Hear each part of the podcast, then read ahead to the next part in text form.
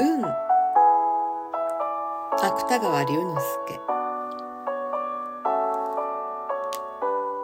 前回の続きを読みま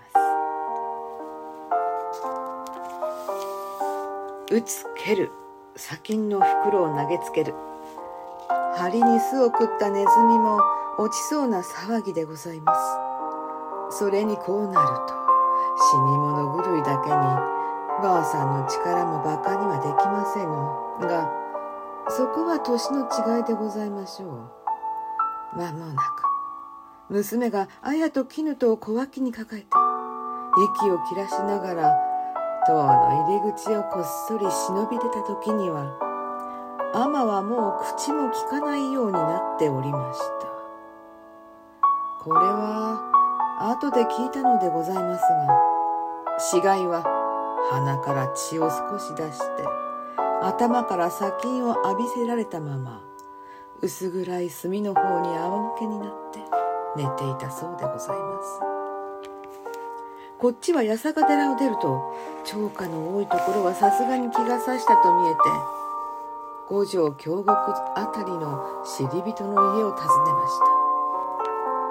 この知り人というのもその日暮らしの貧乏人なのでございますが絹の一匹もやったからでございましょう。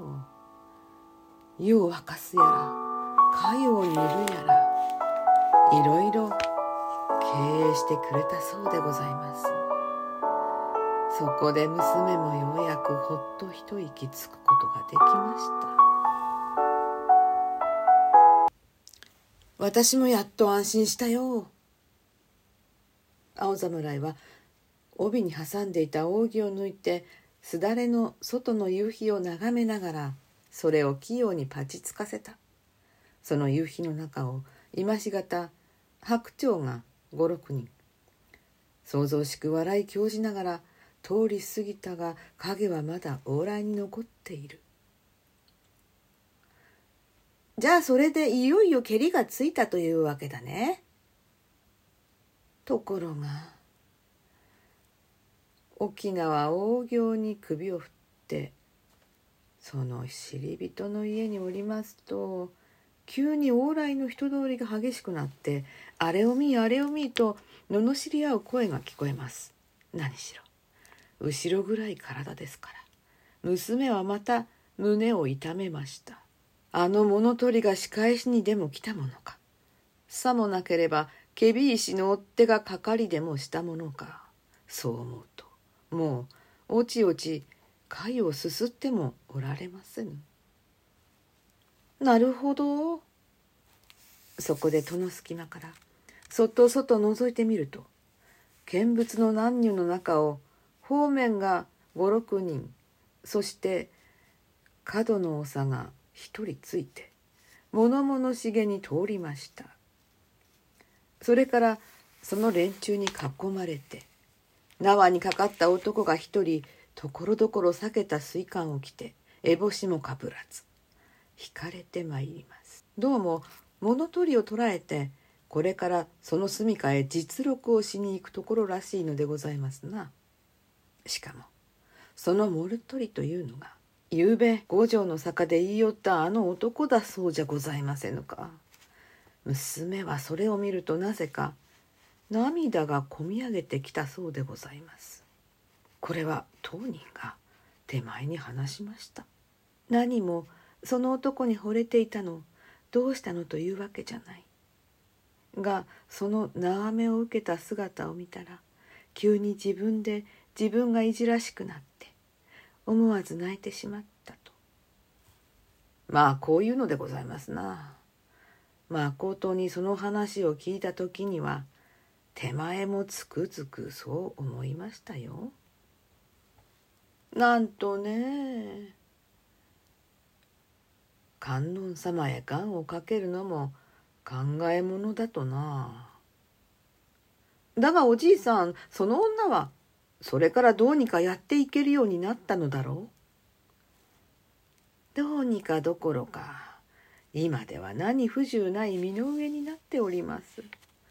そのあやや絹を売ったのを元にいたしましてな。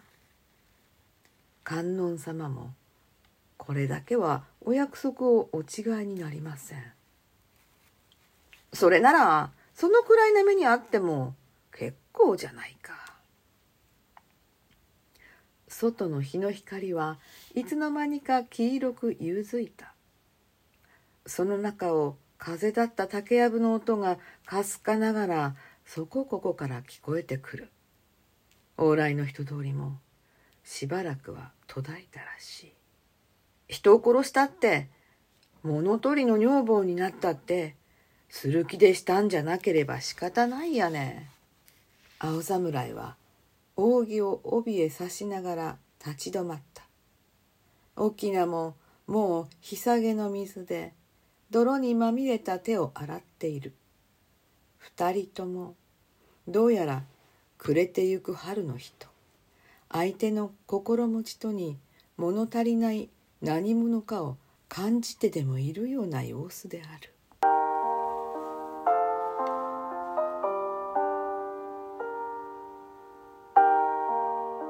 とにかくその女は幸せ者だよ。ご冗談でまったくさ。おじいさんも。そう思うだろう。手前でございますか。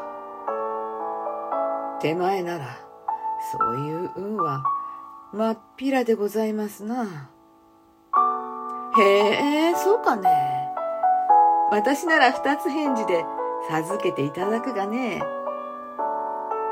じゃあ観音様をご信心なさいまし。そうそう。明日から私もおこもりでもしようよ。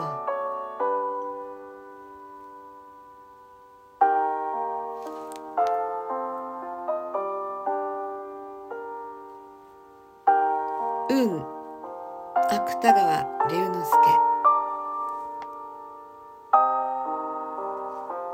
大正5年12月。おしまい。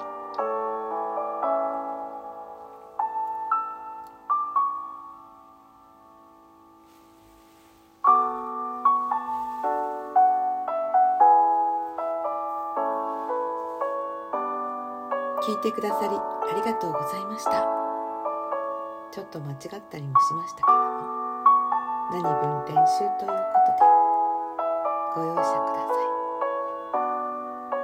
い。それではざいました。